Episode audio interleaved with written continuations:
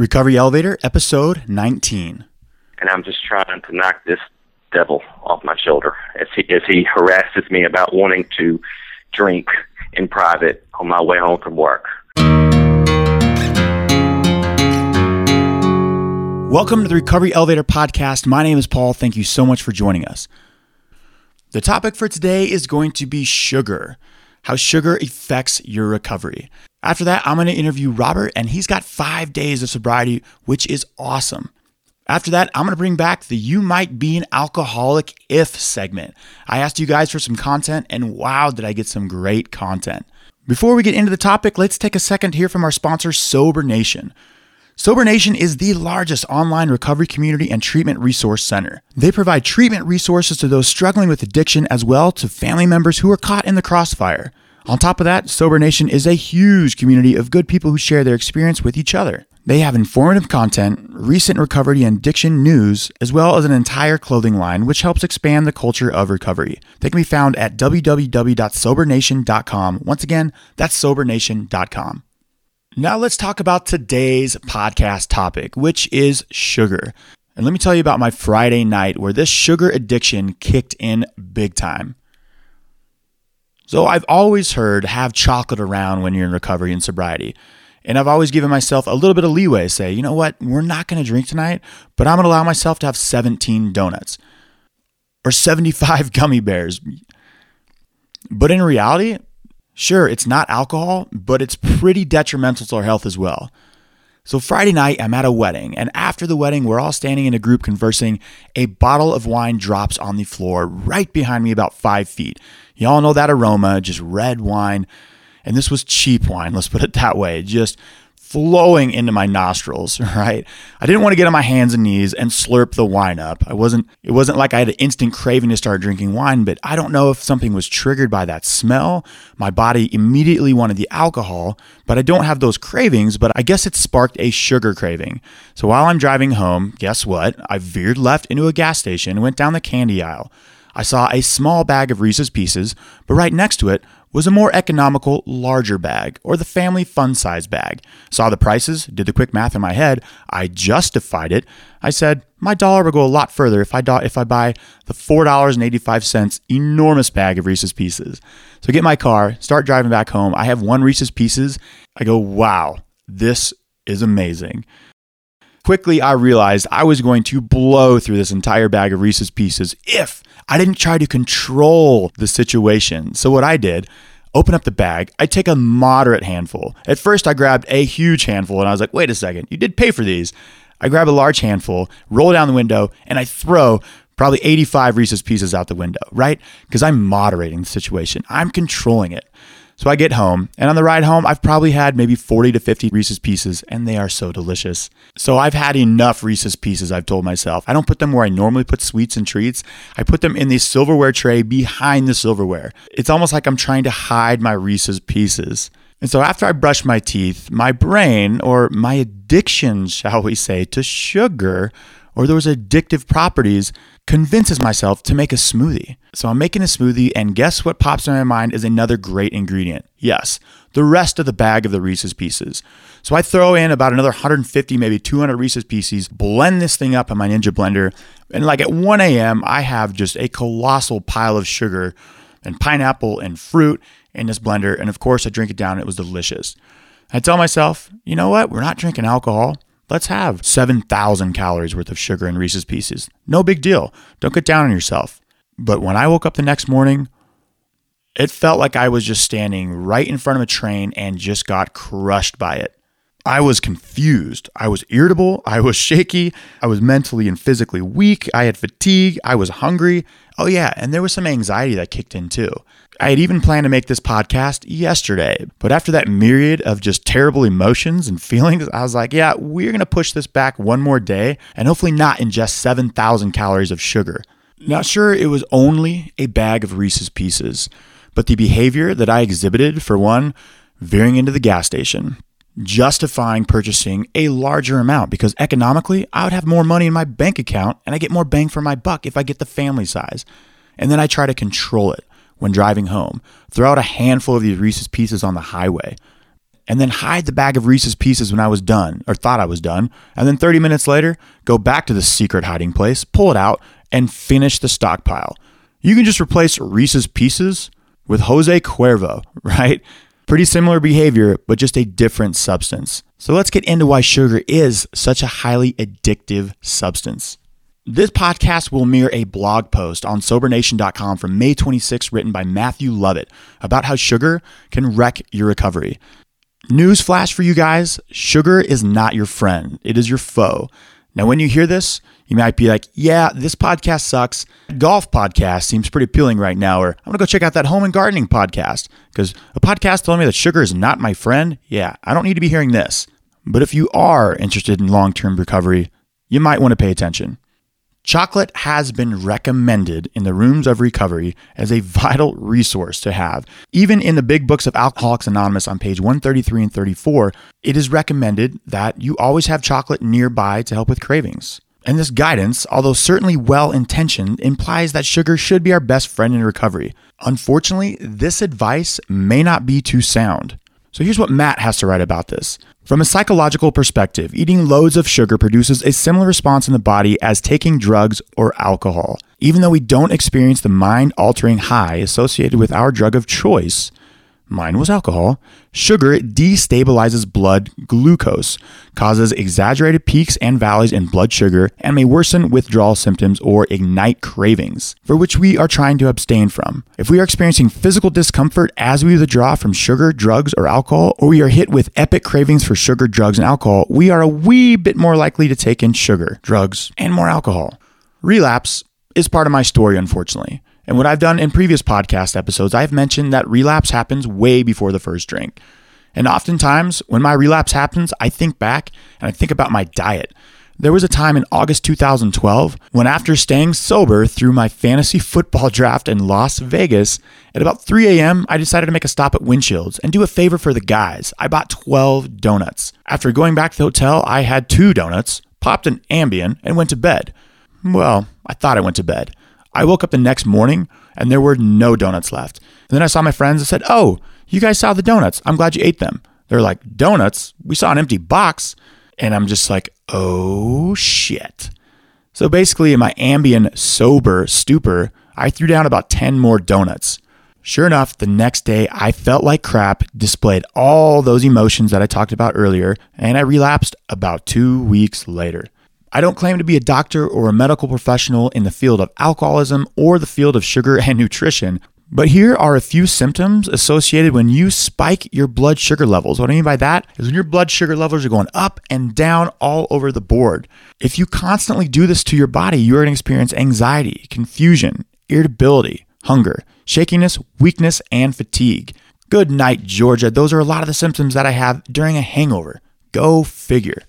Now, I am 100% positive my body metabolizes and digests alcohol differently than normal drinkers. I wonder if my body, as an alcoholic, processes sugar differently. Well, you betcha. Dr. Joan Mathews Larson, author of Seven Weeks of Sobriety, believes that the vast majority of alcoholics present an altered ability to metabolize sugar properly.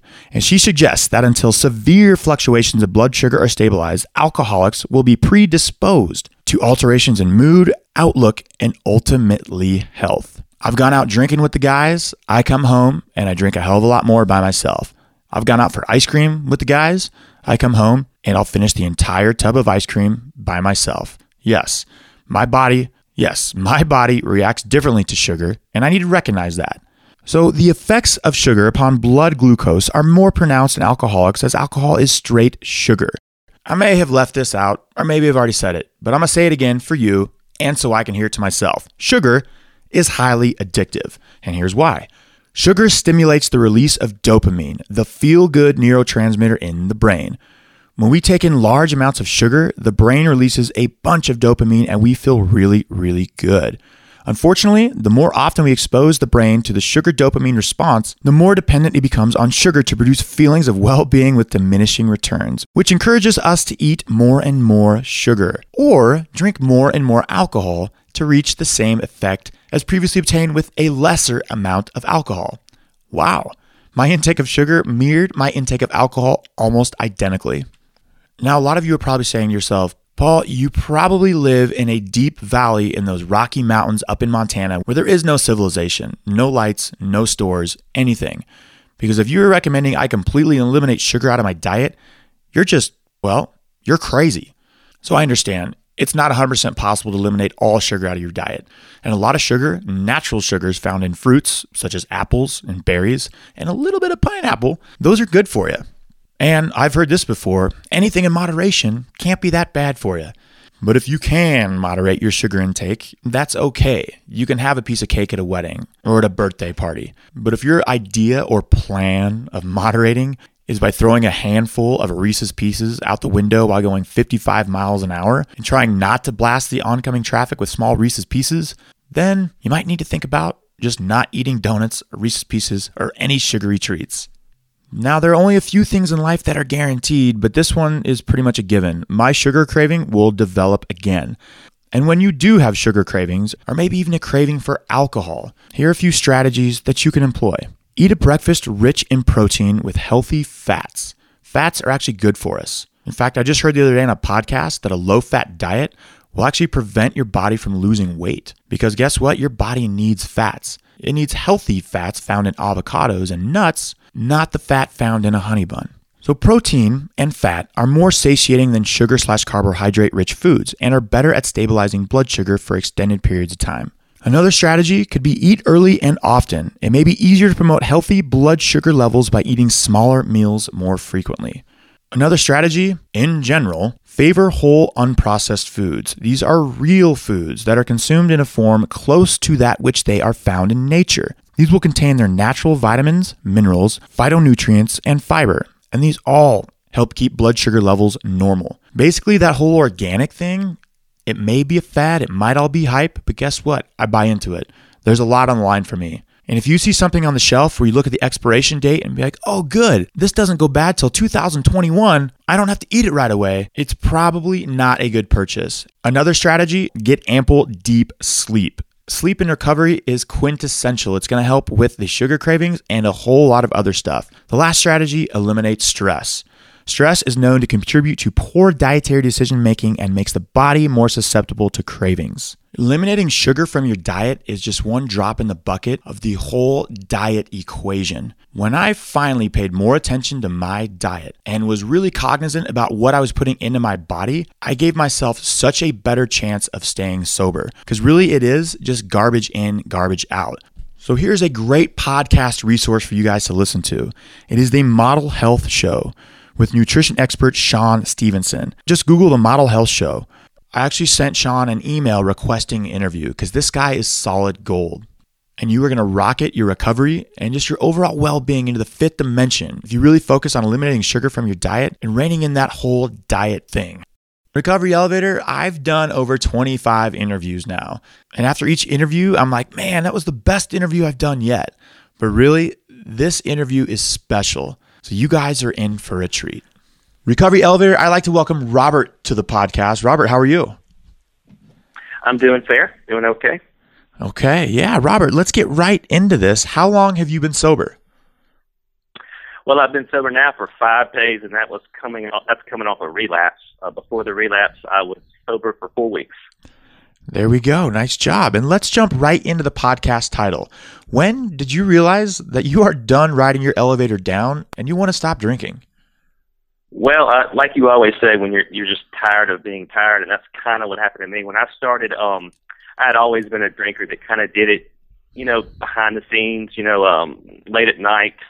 And when that late at night started becoming in the day, that's when I realized this has got to stop. I can't walk around. I can't go home I can't go home at lunch and drink a six pack. That's just not cool. Uh, I can't do it. I've got way too much ahead of me. I've got way too much for future, and um, I just can't do it. So my elevator slammed at the bottom right about the time I started drinking in the day. That's going to lead us into my next question, Robert. Describe your drinking habits. And I am actually going to read a paragraph that you wrote in our Recovery Elevator private accountability group. And this is what you said. You would say, I would get off work around 4 p.m., go to one of about five places and pick up some beer. I drink most right. of it on the way home. I then drink a couple of glasses of wine while I cook dinner and just did normal house stuff. We have a nine year old. My wife would usually go up to the bedroom around 9:30, and then I would attack the box wine. Those things are so easy for Alex, alcoholics to hide their amount. And that was my routine. So I guess expand upon that routine. You nailed it. That is my that was my routine there in the end. And uh, like I said, I had about five places I'd go to. You know, I don't want anybody to know that I'm an alcoholic, even if it's just some you know convenience store clerk. So I, I had about five places I would go to after work, and I would get a six pack of beer. Uh, I'm in a family business, so it's easy for me to cut off when I want to. So usually I would leave work around four. Then I would hit one of those places and get a six pack and some gum if I didn't have any gum. And then uh, from there, I would I had a route that I would take. It was a long, it was a, a good solid hour to 15 minutes to get home, and I would usually take that route and drink my beer and listen to a talk radio show. And that's what I did. And then when I got home, you know, I came and I was very, very good at being an alcoholic. So if that makes any sense. So, but when I came home, I was completely normal. No, nobody knew. I would play with my son. You know, I would say hello to my wife. The normal roles of, of a parent and a husband, and and then I couldn't wait to start cooking. I'm cooking our family, so I couldn't wait to start cooking because that allowed me to look normal and drink my wine while I cooked our dinner. So that's kind of what I did. I would kind of regulate what I drank at that point because I didn't want to look obvious. You know, I didn't want my wife, you know, who who always knew I was a heavy drinker, but probably didn't realize I was as heavy as I was. So I would just make my dinner, drink my glass and a half of wine, and just kind of go through the routine of being, you know, a family member. But the, the sad thing is, right right after dinner, when I was appearing to be normal, that's kind of when I was, you know, wanting everybody to get to bed. All right, now it's time for all y'all to get to bed so that I can slam, so I can just attack that box of wine that I've got over there at the bar. And that's kind of what I did. And the sad thing about that is I probably acted like a rushed father and a rushed husband, just trying to get everybody in their situation, in, in their bed, get my wife upstairs, you know, around nine thirty, so she could take her bath and then pile into our bed, so that I could be downstairs and just start attacking that box of wine. And that's kind of what I did. That's basically, you know, the nutshell version of my drinking habits in the end. And that's going to lead us in the next question. How did your drinking impact your relationships with family, friends, at work, with your spouse? Did anyone ever suggest that you might drink too much? Um, with family, as far as my sisters and my parents, because I, I come from a very close family, it didn't. They never really saw me. Occasionally, on, a, on maybe like a special occasion, they might see me, or they might notice me get a little, you know, quote unquote, thick tongued or something like that. But for the most part, they didn't really. And, and to, real quick, my drink when I drank, I stayed. My personality didn't really change. I'm a pretty laid back person, and uh, personality wise and my drinking never really made me, you know, the life of the party. I pretty much stayed in care. I pretty much stayed me as I drank. I was just very a little bit more relaxed mentally. Anyway, as far as my my family, you know, that they didn't didn't really affect us. Friends, no, they were my drinking buddies. So didn't didn't affect my. You know, as an alcoholic, you seek out people that drink with you, and uh, that's definitely what I did. So no, it didn't. It, it, it didn't affect my relationship with my friends. But with my wife and with my son, I would definitely say it affected that relationship because I was lazy. You know, and being an, an alcoholic, drinking a lot, that was my goal. And um, so I put my wife and my son basically on the back burner. You know, drinking was number one. Uh, they were number two and three, or together they were number two. And I think looking back, it was obvious because since I've been sober, you know, even though I am struggling with with the relapse and, and post relapse, and I'm really struggling right now with that. But after I quit drinking, my wife kept telling me, "You really are in the moment." She would say, "I can I can so tell a difference with you right now. Uh, you're just so in the moment when I'm talking to you. You're listening to me." And um, I really appreciate it, and I really, I just want you to know that I love you, and I'm so glad that you decided to quit drinking because I can tell a huge difference in your personality and just the way you you are listening to me and looking at me, and, and you're just very, again, in the moment. Robert, your wife said a remarkable thing. You are now in the moment. And I've said this in previous podcast episodes. Sobriety and drinking It's really a matter of life and death, sometimes actual in that meaning, but more you're not living because I am right there with you. When I would be at a bar, for example, and I would be in a conversation with somebody, and that conversation went a little past my drinking time, I would basically just cut the person off. I'd be like, okay, yeah, yeah, oh, yeah, yeah, oh, yeah. You know, body language, I'd be taking one small step to the left, one more to the left. Like, okay, yeah, great, great. Oh yeah, I'll call you. Yeah. Oh God, wait, what? There, there's there's more to this story, right? Because my number Yeah. my number one goal was was to drink, and those relationships that would happen with my parents, with my brother, with my close friends, with girlfriends, and it's really hard to build a relationship when all you care about is drinking. I'm I'm glad You're right. you mentioned that. And Robert, we are going to get into the bulk of this interview. And I am so excited that you're on the podcast with us today because I have explained a little bit about the Recovery Elevator private accountability group. And Robert, bef- when I created this group, it was guys like you and girls just like you that are all we're all trying to quit drinking that I wanted to be in this group. And I am going to read a post that you wrote on May 13th. Is that okay? Absolutely. Okay, here we go. This is from Robert on May 13th. Y'all, please pray for me. I'm actually buzzed as I type this. Not bad buzzed, just a little. I keep getting this feeling I'm going to explode at some point and just let everyone know. I have no doubt that I'm an abuser of alcohol, but I've just become so good at hiding it. Pride is killing me. Probably literally. I'm not trying to start a sympathy thread. I just want prayers or whatever your higher power is because I'm tired. I'm exhausted and I'm really tired of pride getting in my way from solving something that needs to be solved. Thanks. Now, Robert, I'm not Sherlock Holmes. I'm not looking at this with a magnifying glass, but that looks to me like you're ready to quit drinking. How did it feel to write that and create some accountability? Oh, it, it felt great. Um, like you said about the the Facebook page, you know, you, you had, I think I, I had gotten in touch with you to let you know how much I enjoyed your podcast, and then you right right after that you had you had um, emailed me back telling me about this Facebook page, and I was I remember being kind of hesitant at first. I remember I think I said don't I don't know is it going to show up on my you know my timeline or anything. I, I was very very very much in in the uh, dark as far as wanting to stay in the dark. So when I first started getting on onto that Facebook, when I allowed myself to just relax and go get on that Facebook page of yours and post, it started to feel like I was kind of getting it out, getting my secret out, even though these people I didn't know these people. It was really the first time that I was able to just lay my cards on the table. You know, that that Facebook page meant a lot to me. It was a, definitely, obviously, it was the first step. And uh, writing that that day, as you as I mentioned earlier, my elevator crashed out at the bottom when I started drinking in the day. That's that was new to me towards the end, and that was when I realized I've got a massive problem and I've got to stop. This is going nowhere. This is going nowhere good. And that day, you know, I had gone home for for for lunch that day and drank. My wife and my son were out of town. Got, went home for lunch that day. I came back to work to my family business with a buzz. And like I said, I wasn't massively buzzed, just a nice, good buzz. We all know what a good buzz is. And um, anyway, and so I took to your page right off the bat. I went in there and I said, I'm going to let everybody know how I'm feeling right now. So it gave me an outlet to just tell everybody how I was feeling. And I don't know if you want to read it from then on, but it got very interesting after I made that post.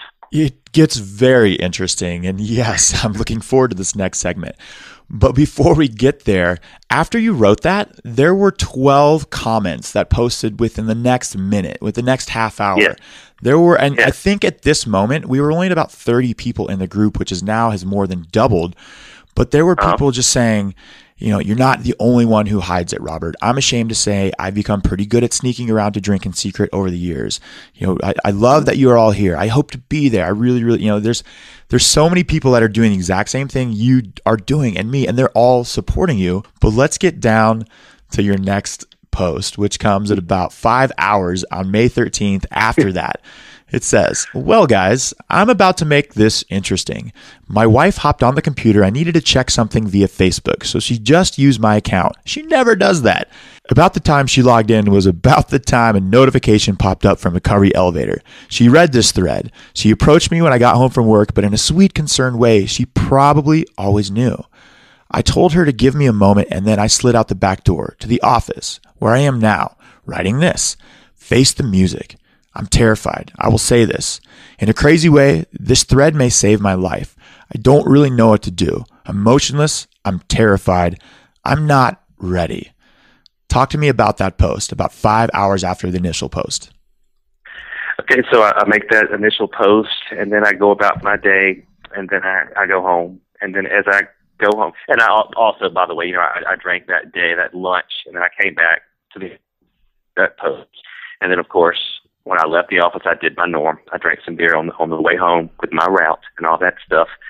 And then when I got home, my wife was just kind of uh, standing there in the kitchen, and she just kind of looked at me, and because I had gone to her, you know, about I'm sorry to be veering off course, but probably about four or five months before that, I'd gone to her crying one morning, and and I and I used the word I have a drinking problem, and then I, and I told her as I kind of cried towards her that I really need to slow down my drinking, and so at that point we just kind of agreed that I would I would agree to slow down, which is hilarious.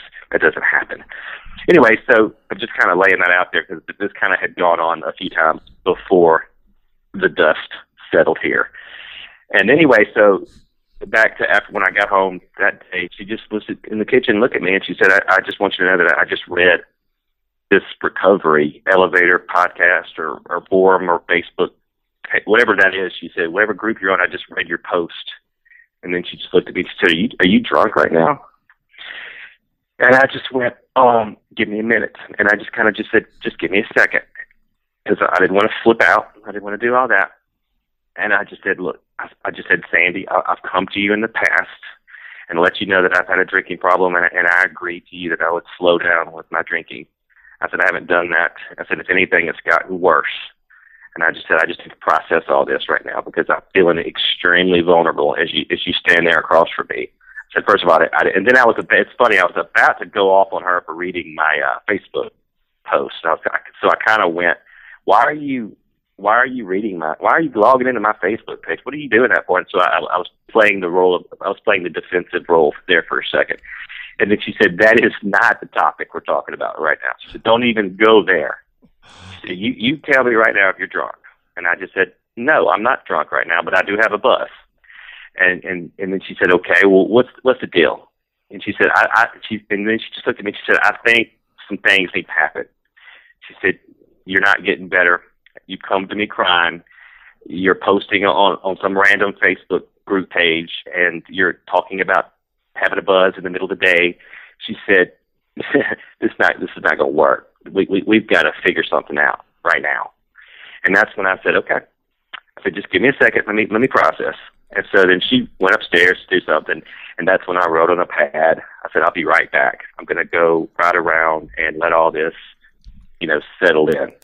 And that's when I grabbed a six pack at a convenience store and drove to the office and made that post that you just read about the it's about to get interesting. So, and there, here we are. We're, we're at my interesting post that I made that you just read. Robert, what that did and what that did for me as well when I had that same moment. And everybody out there, if you're looking to quitting drinking, this exact moment where you tell people, will you tell your loved ones, you know, in the past, you're like, I think I have a drinking problem, right? I said that to my parents and my brother many, many times. But when I really got honest with myself and them, being like, yeah, drinking problem might be an understatement. I'm actually an alcoholic. But what you did right there, you finally put the wheels on the road. Because for me, my wheels were just spinning and spinning and spinning. But when I told my parents and myself and everybody around me by launching this podcast, like, all right, damn, I'm an alcoholic, holy crap, there was some traction. The wheels were not spinning. They didn't start moving fast, but they slowly started moving forward. And tell me a little bit more about what happened after that. But I'm going to read the paragraph and then just take it from there. And you can recap what I read, but talk to me about your feelings, your emotions, and what happened after that. And so here we go. This is what you say. So, since I posted the drama the other night, I'd like to finish where it ended. I meet with my sisters, very close family, yesterday morning. I cried and told them everything. From there, me and my sisters went to my parents' house. I was terrified. I was so scared I would break their heart. I basically ran in the house, hugged my mom, and said, I'm sorry, but I'm an alcoholic. I'm so sorry. She was in shock and yelled at my dad to get in here. Poor guy, he walked in the room so confused as four people stared at him with painful looks. In a nutshell, they were awesome. We all sat down and just talked. It could not have gone better. They could all not have been more supportive. Talk to me about that. Okay, so the so the so the next morning, let me elaborate. The, so the next morning was when I had agreed with my wife that I would seek uh, some counseling through her job. She works at a hospital, and they offer like a ten day or a ten session, you know, uh, counseling. So and it was free. So I was like, hell yeah, I'll do that. So uh, anyway, so I, I got up that that next morning, went to work. My wife called me at work and said, uh, "Have you called the counselor yet about setting up some appointments?" I said, "Not yet." I said, "I'm feeling I'm feeling real vulnerable." I feel like I'm about to have an anxiety attack. I said, I just, "I'm real nervous about telling my parents," and I just started ra- I mean, just saying all that stuff. It was just kind of coming out. You know, I was just, you know, everything was coming out. I was just a wreck. I mean, I, I was just a, my big, deep, dark secret was about to be in the public for the first time, and I was terrified, terrified about all that. So uh, when she talked to me, she she she could kind of feel where I was coming from. So she hung that phone up, and then she immediately called my sister, who was on her way to work. So uh, when my sister walked in, she walked in. She's she's my older sister. She walked in, looked at me, and her eyes started kind of uh, welling up a little bit, and she just hugged me, and she just said, "I, I know, Sandy just told me." And then so we we together called my other sister.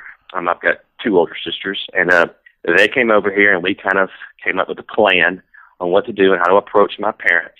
As I told you in the past, both of my parents had raging alcoholic fathers.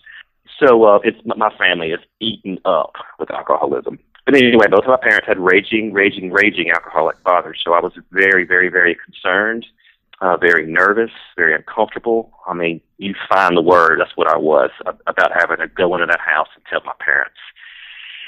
And so we we together, me and my two sisters, just made the decision to do it. Let's just get in the car right now and go do it. So that's what we did. We got in the car. As soon as we pulled up, I practically raced to the front door and I started pounding on it. It was locked, and I just pounded, pounded, pounded. I wanted to get this over with so fast.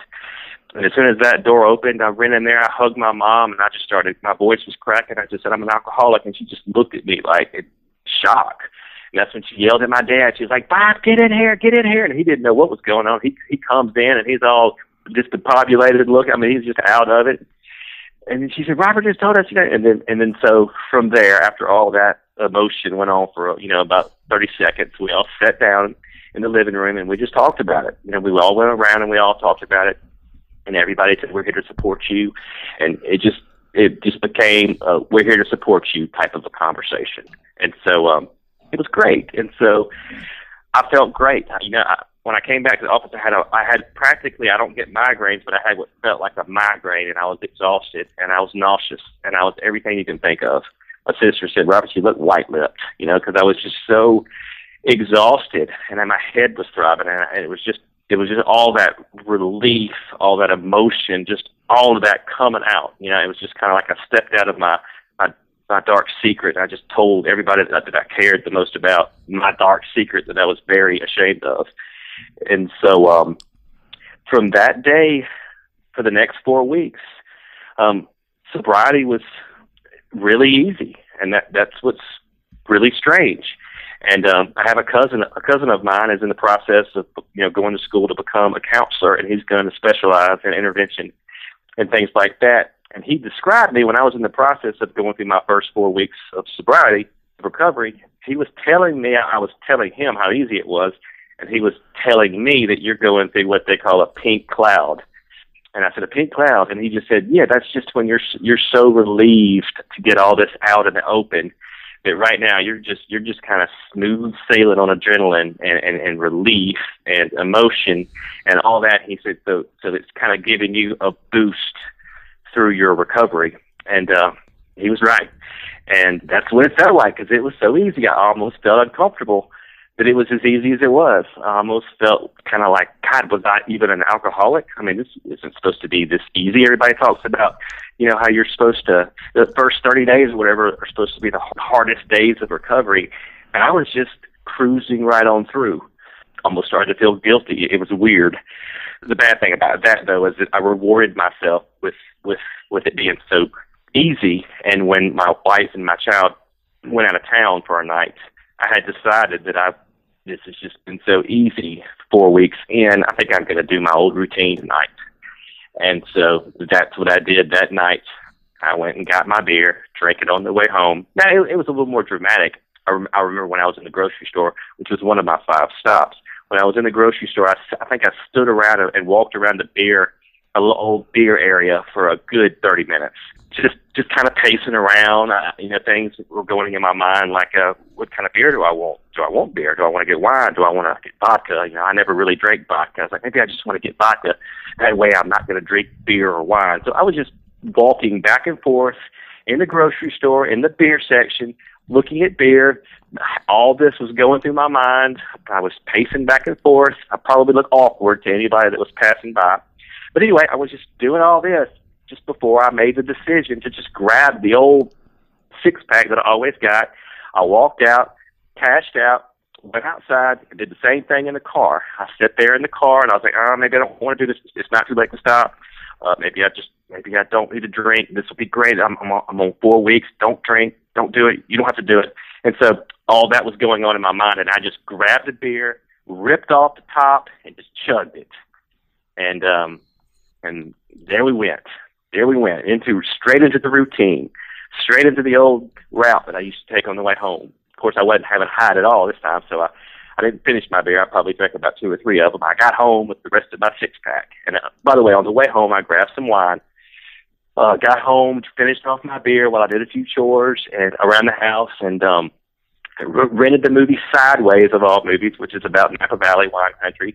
Uh, at that point, opened my wine and just had a heyday. I just drank and I just drank. I mean, it it, it, it felt it was fun in the beginning.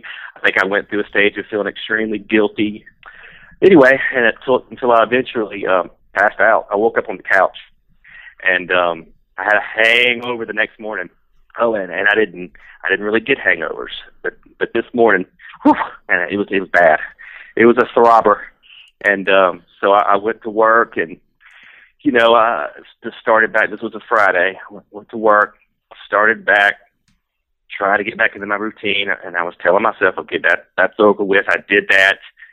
It wasn't fun. You know, it, I feel guilty. I feel horrible. I'm ashamed of myself.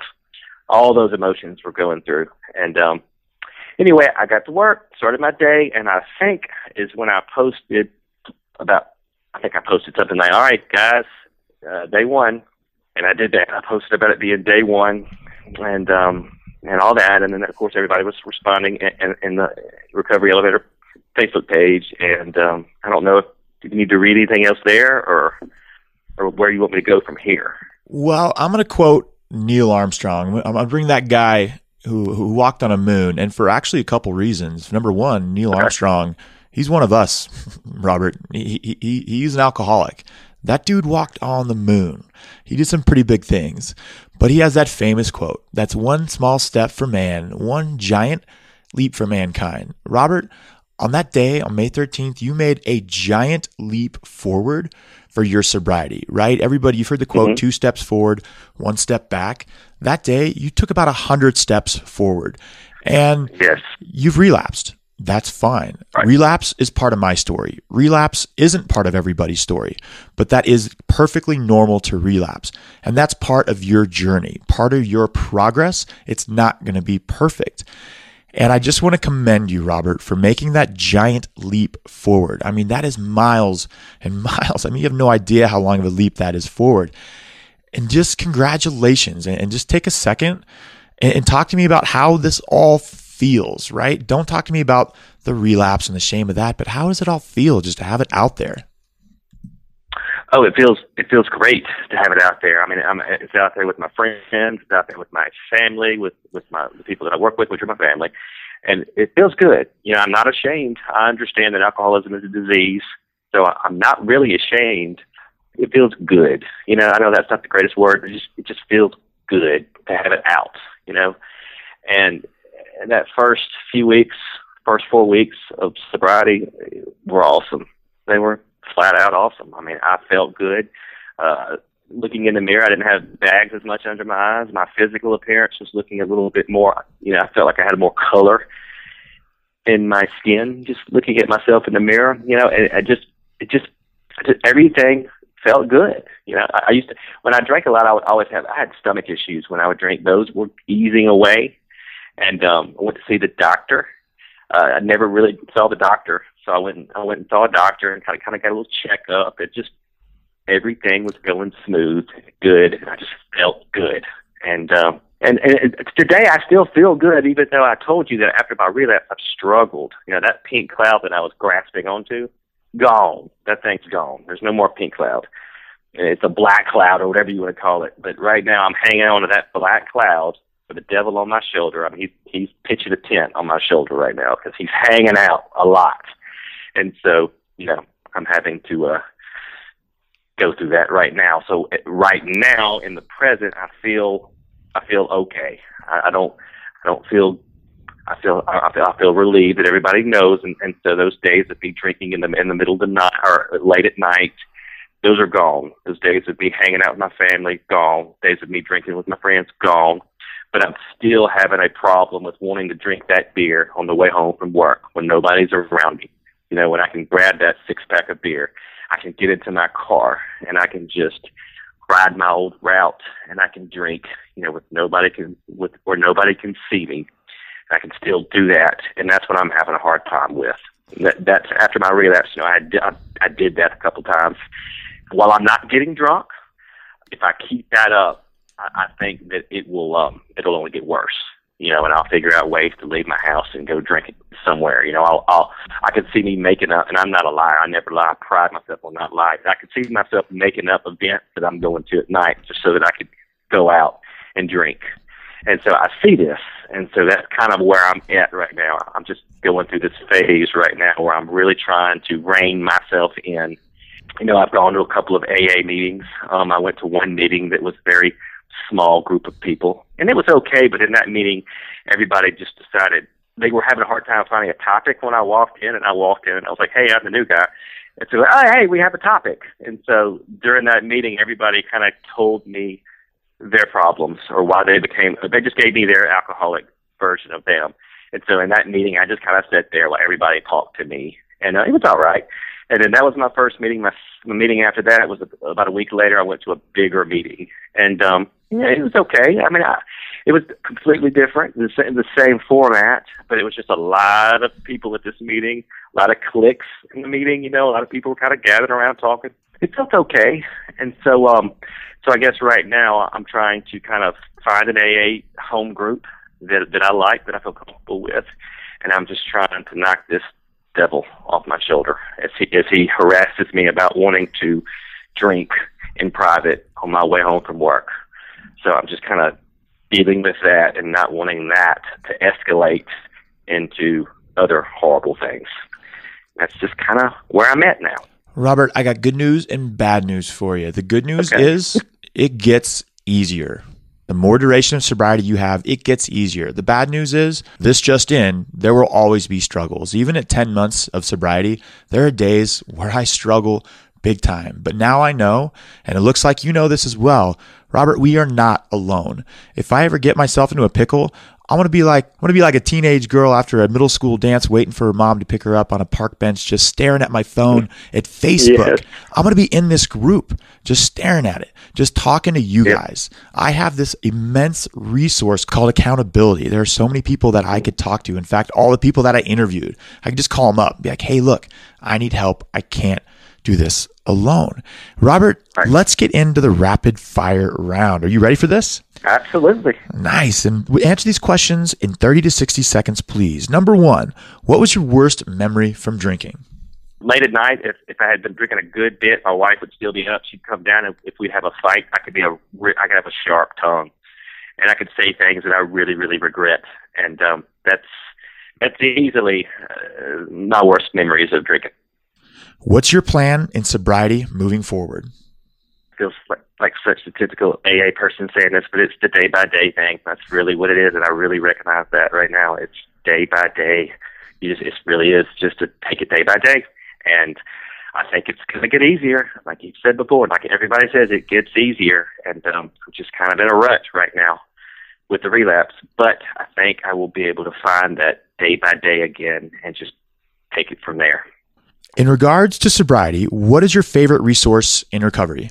Pat you on the back, it's got to be the Recovery Elevator Facebook page and your podcast. I will um, PayPal you the money in just a little bit. there you go. And uh, you know, I I tried to find a lot of uh, podcasts, and I wasn't really finding any that I that I liked. You know, I read, I just typed in alcoholism, you know, in Stitcher or something like that, and and when you came up, when yours came up, I listened to it, and I and I loved it. I think I, I don't remember what episode you were on, but I mean, I I flew through those first ten episodes and uh, and then from there, the, the recovery elevator Facebook group. I really, really, really enjoy that group, and I and I go there several times a day. And uh, so I'll, I'll call that my uh, my my favorite resource right now in recovery. And my last question, Robert. Even though you have five days of sobriety, you've still made that leap. What parting piece of guidance can you give to our listeners who are thinking about quitting drinking? my first advice would be that, that somebody told me this not long ago. He he said it, it's a recovery is a marathon. It is not a sprint. If you um if if you fall off, if you, fall down, just get back up. You've got 26.2 or however many miles that is. I mean, you got a long way to go. It's not a sprint. It's nothing that's going to happen fast. You you just you got. It's a marathon. And so um I took that to heart. And then I would probably, as far as my parting piece of guidance, I would probably say think of all the positives of, of not drinking. Because there is oh man is there so many more positives to not drinking than positives to drinking. And if you think about that and even write them down all those positives for not drinking i think you'll see that the pros outweigh the cons and the list is probably not even close. Robert Thank you so much for joining us. I've enjoyed my time with you, and I am going to stay sober today after speaking with you. Well, I appreciate it, Paul, and thanks for letting me come in here and, and tell my story. You might be an alcoholic if. I actually had removed this segment from the podcast the last couple episodes, but due to popular demand and some great suggestions by you guys, it's back. And if you've got some you might be an alcoholic if contributions, email them to me at info at recoveryelevator.com. Here's the first one. You might be an alcoholic if you buy only two shooters of vodka because you're trying to cut down and then walk in a snowstorm to buy more vodka just 20 minutes later. This one's from Anthony. You might be an alcoholic if jumping a bowling alley on your motorcycle does not violate your driver's license suspension. Only in Butte, Montana. This one's from Craig. You might be an alcoholic when you sneak miniature vodkas in your coffee mug at work and then chomp on peppermints to mask the smell. This one's from Greg and probably my favorite. This one's from Greg and probably one of my favorites. You might be an alcoholic if you think you dropped your phone in the dark and you use a light on your phone to find it. That's going to be tough to accomplish. Thank you for reaching out to Recovery Elevator at info at recoveryelevator.com. So, a crazy thing is happening. People are listening and people are reaching out. It's these emails that help keep myself sober and they're going to keep you accountable. If you're struggling with alcohol and you reach out to info at recoveryelevator.com, it might seem like you're just drafting an email into cyberspace, but we're going to get back to it. I'm getting a lot of these emails. If you don't hear back from me in five days, six days, seven days, just be patient. I will get back to you. And the best part about the whole structure of Recovery Elevator, responding to these emails, it's part of my recovery. There have been days when I say to myself, yeah, I think I got this thing. I'm doing pretty good in sobriety. That's the time when I need to open up my laptop and start responding to emails. I met Robert, who was the interviewee on today's podcast, in the Recovery Elevator private Facebook group. There are currently over 60 of us all in recovery, working with other alcoholics on a day by day basis. This group has been vital to my recovery. And if you would like to be part of this group, we'd love to have you. In the Facebook search bar, just type in Recovery Elevator. Two results are going to show up. Number one, the Facebook page. Go ahead and like it. Number two is the private group. Request to join, and Kelly, who does our great blog post, she will add you. And one concern that has already been voiced is can other people find out what I'm saying in this group? No. People can see who's in the group, but they can't see any of the posts. So it is somewhat anonymous, but who really cares if it's anonymous? You should not be shameful of having this disease called alcoholism. Recovery elevator, you took the elevator down, you got to take the steps back up. You can do this.